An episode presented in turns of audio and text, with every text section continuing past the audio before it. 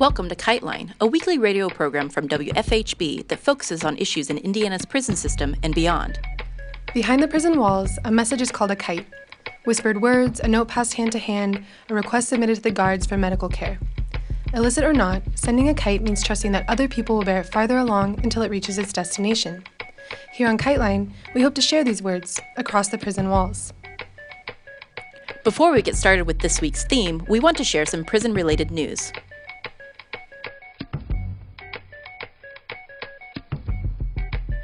It was reported this week that the first in depth study has been done to see what happens to prisoners who have spent a long time in solitary confinement when they're released into the general population without mental or psychological support.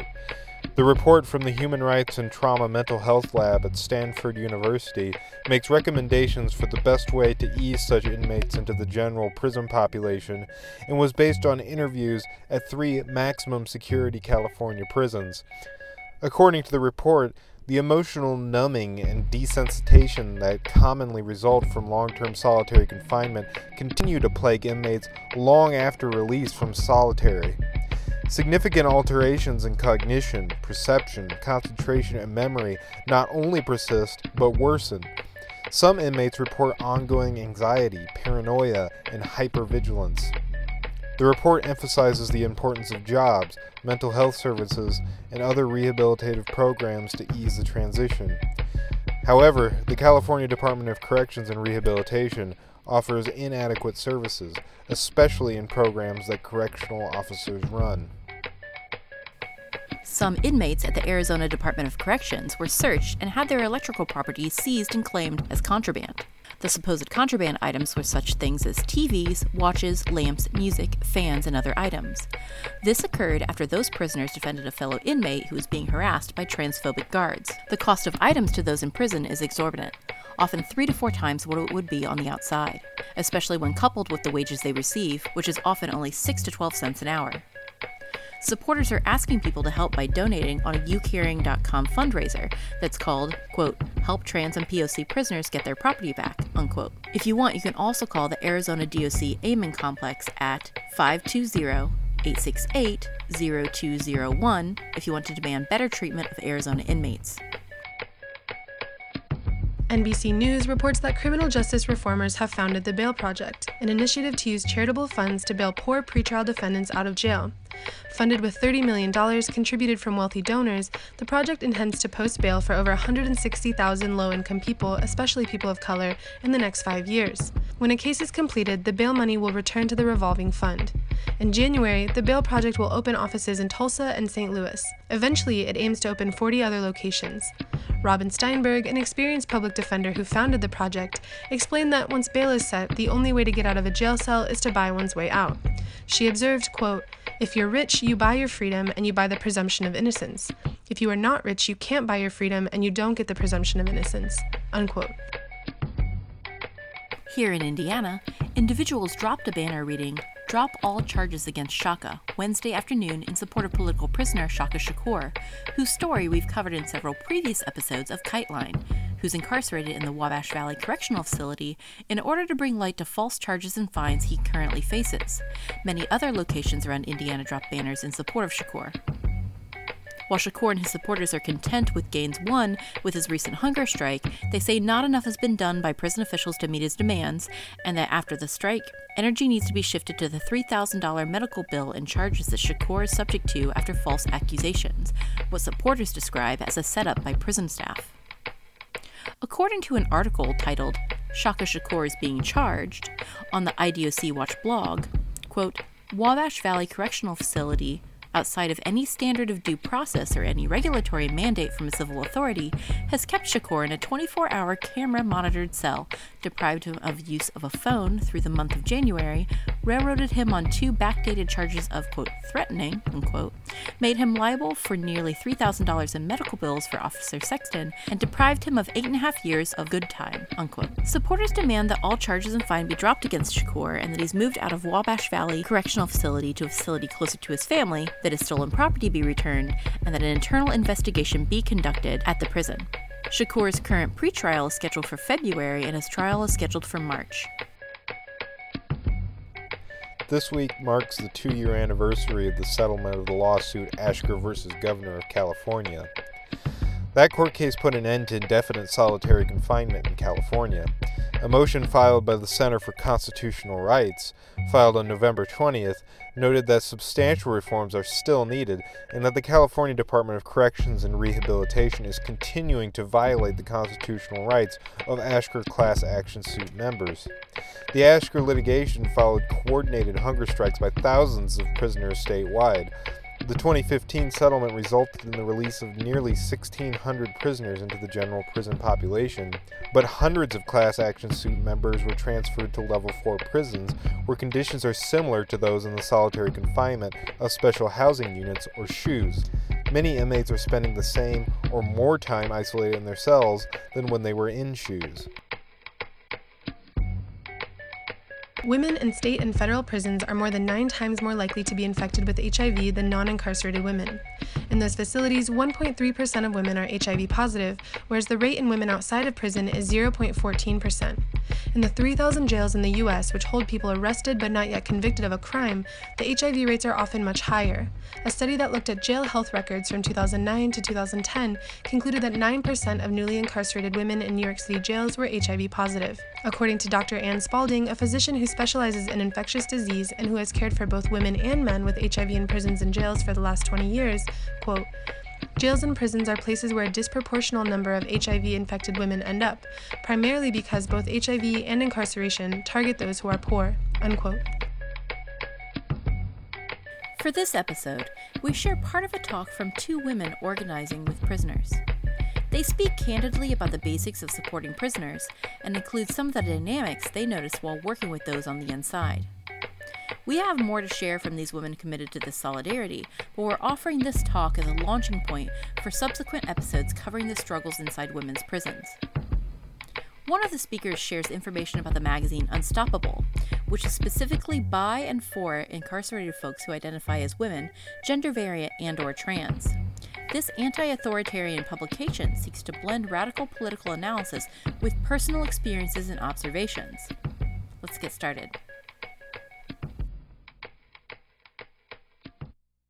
Our class is a popular education model. We use a lot of like art, theater, engaging in a politics of play because prison is so mundane and meant to break the spirit. So oftentimes we're just like laughing and making animal sounds, and guards are coming down like, dude, the monkey sounds, you gotta stop.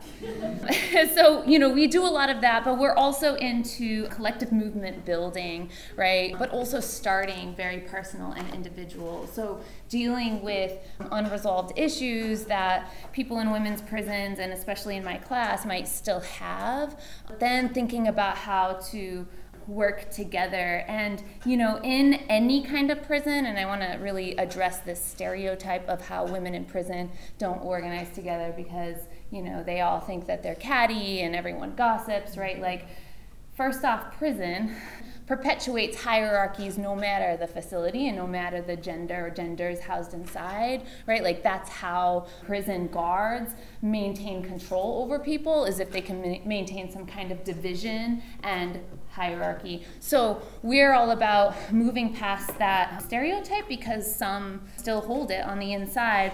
And anytime, you know, prison beefs might come up, we just basically redirect the anger up top at the system. And that works especially well. There was this one striking moment in class where there was a woman that, you know, I thought in the beginning she was perhaps being excluded by the others in the class. She was a 60 year old woman who was reading at a lower level than the rest of the folks and just had a different or difficult time sort of like catching up, right? And like contributing in the same way that other folks were contributing. And there's this one moment where she comes in sort of shaking, saying, like, you know, this six year old woman saying, like, I wrote this poem, you know, and, and I'm really scared to read it.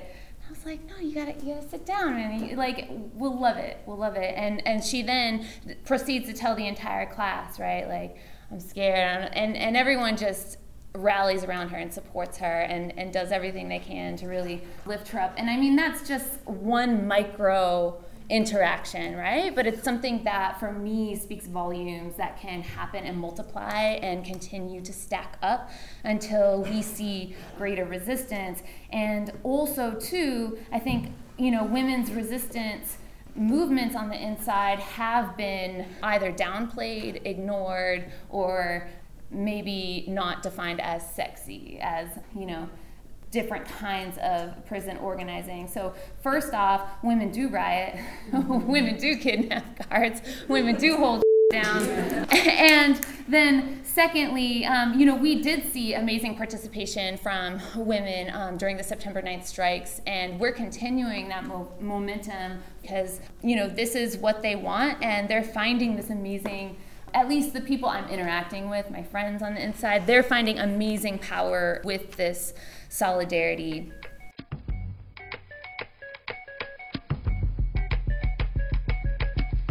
This newsletter that we've got out on the table, I'm the most proud of this because, you know, I went into the room the first day, we get to know each other, and then I'm like, what do y'all want to do? Right? So, first off, what we often do is we write newsletters for the end of class. We talk about how they want to develop a workshop that they can then lead in their prison right? Or how they want to develop study groups in the legacy of George Jackson and Assata Shakur. So, you know, we do that. But for this class, they were like, you know what? You know what this prison is sitting on top of and used to be a part of? The state's mental health hospital, the state hospital that used to be called the Colorado Insane Asylum. And they're like, we want to study that. And we also want to talk about how this building, number one, used to be a part of the mental health hospital, and now it's a prison that has almost no mental health services for us, mm. except for over medicating us or and this is the kicker if you report you have anxiety or depression or something low level, according to the prison officials, you will get a five minute session with a nurse practitioner or someone of that stature, and then a set of coloring pages to bring back to your unit. And that's about it, right? So they're like, we want to talk about that. So, this was a collection of poems, essays about the mental health issues in that prison. So, they took surveys. They asked other prisoners, they were like, What kind of mental health stuff you got going on? Right? And they tracked it all down. They did the like numerical statistic stuff, and then I had to like collect it, and I was like, oh man, I'm gonna mess this up. But I mean, it was amazing. And then they started to advocate for different mental health services that they wanted to see, and we talked about how to do group based collective mental health models as well. Another resource that I really like and that we borrowed a lot from was called the Icarus Project. It's still around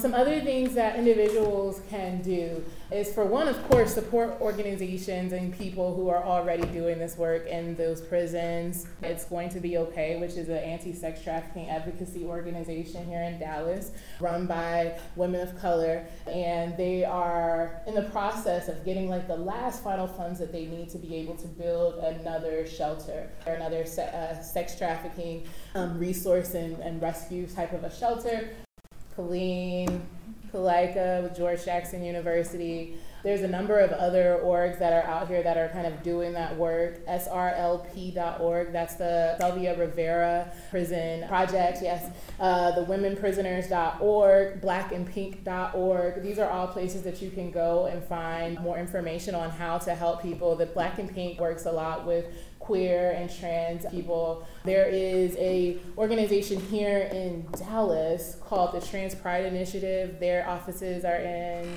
it's in uh, Wynwood and prisonactivist.org. Prisonactivist.org is a place where you can find like a whole slew of different websites, different groups that are doing things in different cities. A lot of these organizations or groups are only kind of able to service specific areas just because it's a ton of work. And so you want to find somewhere that's local or find somewhere that's far away or something like that. You have access to it with those entities. Other things that you can do and things that I've heard reverberated from formerly incarcerated people, people just in general, is to become a pen pal reach out to a person in prison, start correspondence. We did a prisoners, political prisoners letter writing workshop, and that is under the guise that every prisoner is a political prisoner. And so this particular time we were writing to women who are in prison in reference to like domestic violence, as well as other political prisoners of like movement type stuff and mm-hmm. revolutionary work.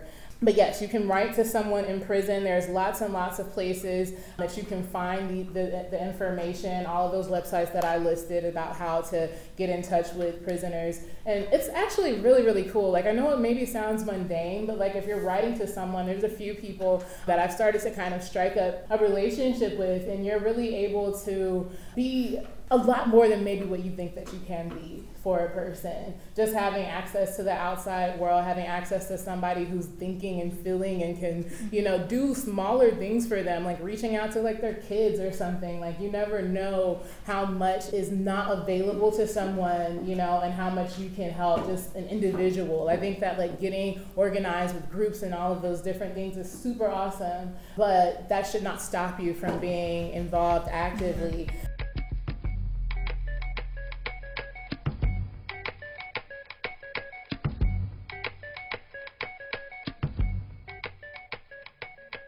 Amplify the voices and experiences of people behind bars, like with the newsletters. These are things that can maybe start with two or three people, collect information from them, and kind of spread this information so that people kind of know what's going on. People know when people are being sent, you know, to like the SHU and to other. Uh, retaliatory type of measures that are being taken on prisoners so that you can say and do something about it. Oftentimes people would be like, oh my gosh, this is insane. They had you in there like in a brick room with like a bag to piss in you couldn't take a shower for like three days. That's inhumane. But the vast majority of people don't even know that that's a fact. They don't even know that that's something that's happening. Send books. For many people behind bars and in solitary confinement, those are sanity savers people having access to books to read, whether it's revolutionary literature, that's my favorite, or any other uh, types of books that that person might be interested in. A lot of people who study while they're uh, locked up come out with like a whole lot of knowledge and really kind of getting people towards learning how to become entrepreneurs once they get out, learning skills that they can use to where they don't have to depend on the jobs or whatever else it is of this godforsaken system. Send in news from the outside world, let them know about the stuff that's going on. There was some people who didn't even know that like 9/11 had happened for weeks and weeks until, you know, after it had occurred. Like the whole world can change and people assume that everybody knows that there's TVs in prison, but they're on lockdown for months at a time. There's no TVs. So kind of giving people that information. These are things you can write about. Participate in calling campaigns. There's one that's posted on the Black Women's Defense League page. There are calling campaigns. Whenever I receive them, I try to repost them. They kind of have the information of wardens, the information about what's going on in a particular prison, and even the things that you should say. They're getting calls all the time and they just get no rest for them they sometimes will fold. They'll give those prisoners what it is that they want and what they need, and that's something that you can do on your lunch break. You know, there's no excuse for us not being involved in these types of things because it doesn't require you a huge amount of time. You can keep track of proposed policies and laws in your area, attend community events and, uh, of politicians, it is good to kind of just kind of keep an eye on like the pulse of what it is that they're proposing. Sometimes you'll have like this politician who's about to like get in office and is about to be able to change ordinances and policies and different things like that who thinks that everybody should be in jail, right? But if you're able to be at that meeting and kind of disrupt that thinking because people kind of think in a herd mentality when you can disrupt the thinking of people and say, "But how about this?" or how is this helping to fix the problem because this this this and this you know these are like efforts that we can take as well as raising awareness about these issues talking to people in person posting on your social media pages putting a sign in your window or lawn organize a film screening a book group that brings people together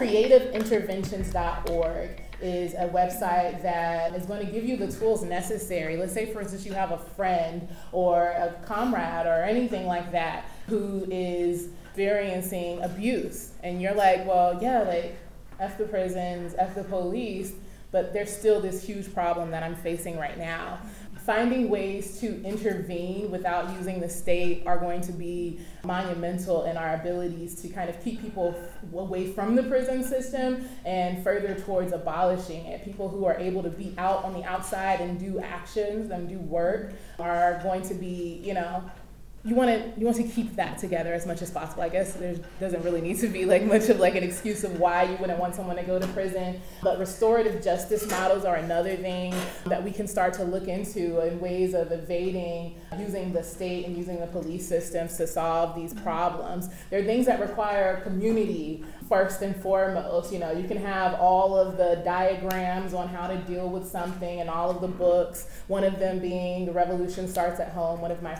favorite, favorite, hands down uh, materials as far as like kind of navigating these situations and having a community response to them, advocating for the people who've been victimized within them, as well as providing resources so that people are not continuing these types of behaviors. StopViolenceEveryday.org, these are all places that have these kind of frameworks for restorative justice models and for interventions in these types of issues that we may experience that we can use. We're thinking of trying to do some things that are kind of above ground, but also some things that I personally, I feel like if we are in solidarity that fascists, white supremacists shouldn't be able to go around and spread their hate, that people who are physically every single day introducing our children to rape situations, abusing them, doing these things, they should fear showing their face in public. Yeah. And so, you know, I feel like if we're able to put that energy into like this fascism and Nazi scare and all these other different things that are very much real. These are these are potential threats. They are viable threats.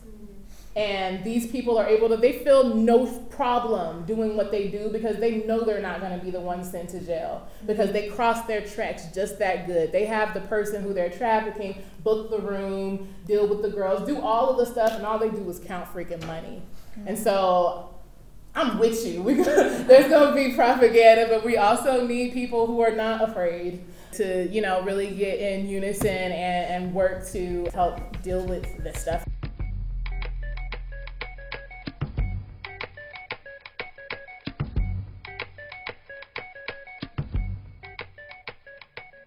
I wanted to read just like a little bit, a little excerpt from uh, Blood in My Eye. And so, George Jackson, Blood in My Eye was one of the first uh, pieces of revolutionary literature that I read, and it still resonates with me today. Something that I feel like we have to never lose sight of is that revolution is illegal. Revolution is illegal. It is against the law. It is prohibited. It will not be allowed. It is clear that the revolutionary is a lawless person the outlaw and the lumpen will make the revolution. So this idea that we have that like all of us together with like our collegiate brains and all of our little think tanks and all of our little resource studies and all of this other stuff is going to make the revolution and it's going to be people who have been by this system day after day after day who are actually going to have the balls to do something about it or the ovaries you know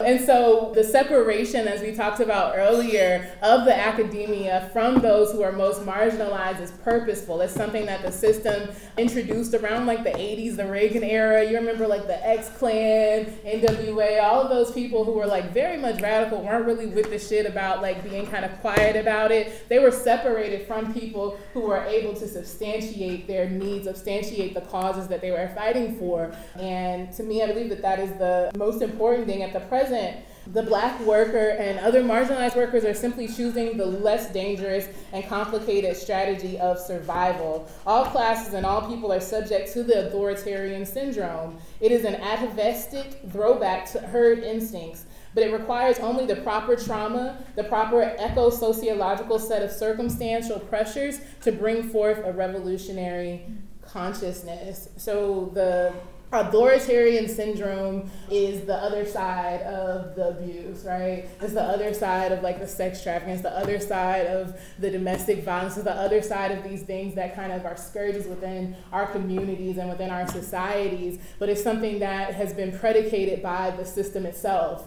and that makes people into like these very self-serving blind kind of participants in this white supremacy. And so when people can have that kind of light flicked back off and or turned on rather and really kind of start to see the totality of the systems at play it's then that they are given the tools necessary to form revolution and that all of us have to be a part of that toolbox. All of us have we're the hammer and nail we are something. And so you know recognizing your place in that toolbox is okay. You don't have to be like the one you know, doing uh, everything, but using your time, your energy, your resources to the best of your ability, not like the five cent Starbucks, you know, uh, coupon that you get to put on there to like save the starving children, but no, like actually using your time, energy, and resources to forward this movement. I believe in solidarity with everybody else who believes it that they are going to be the, the major change makers within our,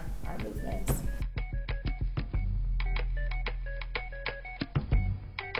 In this most recent newsletter that we put out with this cover, folks on the inside wanted to write something for Fight Toxic Prisons specifically. So I told them about y'all, and they were just into it. And we talked a lot about the issues of disposability right like when we think about toxicity we think about waste throwing away you know and for prisoners a lot of the themes that come up are feeling like disposable bodies that are thrown away and warehoused and so Ariane Campbell talks about this intersection between the environment and then physical disposability. She says, My environment's disgusting. On every single level, the smell is atrocious. The bathroom filthy. The water comes out looking milky. The noise is constant, the drama as well. The cops disrespectful, degrading as hell. Nothing in this place ever goes well. The water is poison. Oppression is real. The only thing that keeps me sane is playing along with all these games. My pain is toxic. My tears burn my face. I hate being confined in this god awful place, sentenced, sad, suffering, sitting all alone. Longing so bad just to go home. It's a daily battle to make it through between the chemicals ingested, crooked cops, and plastic people, too. But what's worse is it's years till I can even get out, but I'll wage my war to fight for my life till the gates open up so I can take flight and cleanse myself and begin my new life.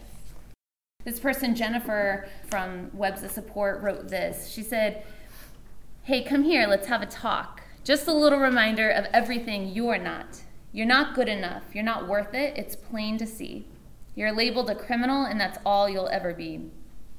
You say I have no worth, but you get money to lock me away. Under false pretense of corrections, but without prisoners, you wouldn't get paid. So it's a cycle never ending. You really don't care if you help. We're nothing but numbers living in your hell. You're wasting your breath because you speak the truth. You say, We really don't care, and no one will believe you. It's your word against ours, so don't forget your place. We hold the power, and you're just pawns in a game. See, that's where you're wrong. You're blinded by greed. It's your turn right now, but one day you'll see that our stories don't end here. This doesn't have to be our lives. We can take back control. We have the power to rise. Thanks to those who contributed to this episode. Following this, we will start our exploration of PREA, the Prison Rape Elimination Act, covering its history, surprising strategic deployment, and first hand accounts from prisoners on its impact. Please join us. This has been KiteLine. Anyone affected by the prison system in any form is welcome to write us via our P.O. Box, KiteLine Radio, P.O. Box 2422, Bloomington, Indiana 47402. KiteLine wants your feedback. You can reach us via email at kitelineradio at gmail.com or find us on Facebook. Are you or someone you care about affected by the prison system? You can call us to record a message to be played on the air at 812 269 2512, or you can use this number to record a message to a loved one behind bars. You can hear previous episodes of our show or get more information on the prisoners or stories covered on KiteLine at our website, kitelineradio.noblogs.org. You can also find our podcast on iTunes. KiteLine is intended as a means of communication between people across prison walls. We are not responsible for all views expressed on the program. WFHB, its contributors, or any affiliates airing this program are not responsible for the views expressed on the show. This has been KiteLine. Join us every Friday at 5:30 p.m. for more stories, news, and insights about the impact of prison on our communities. Thank you for listening.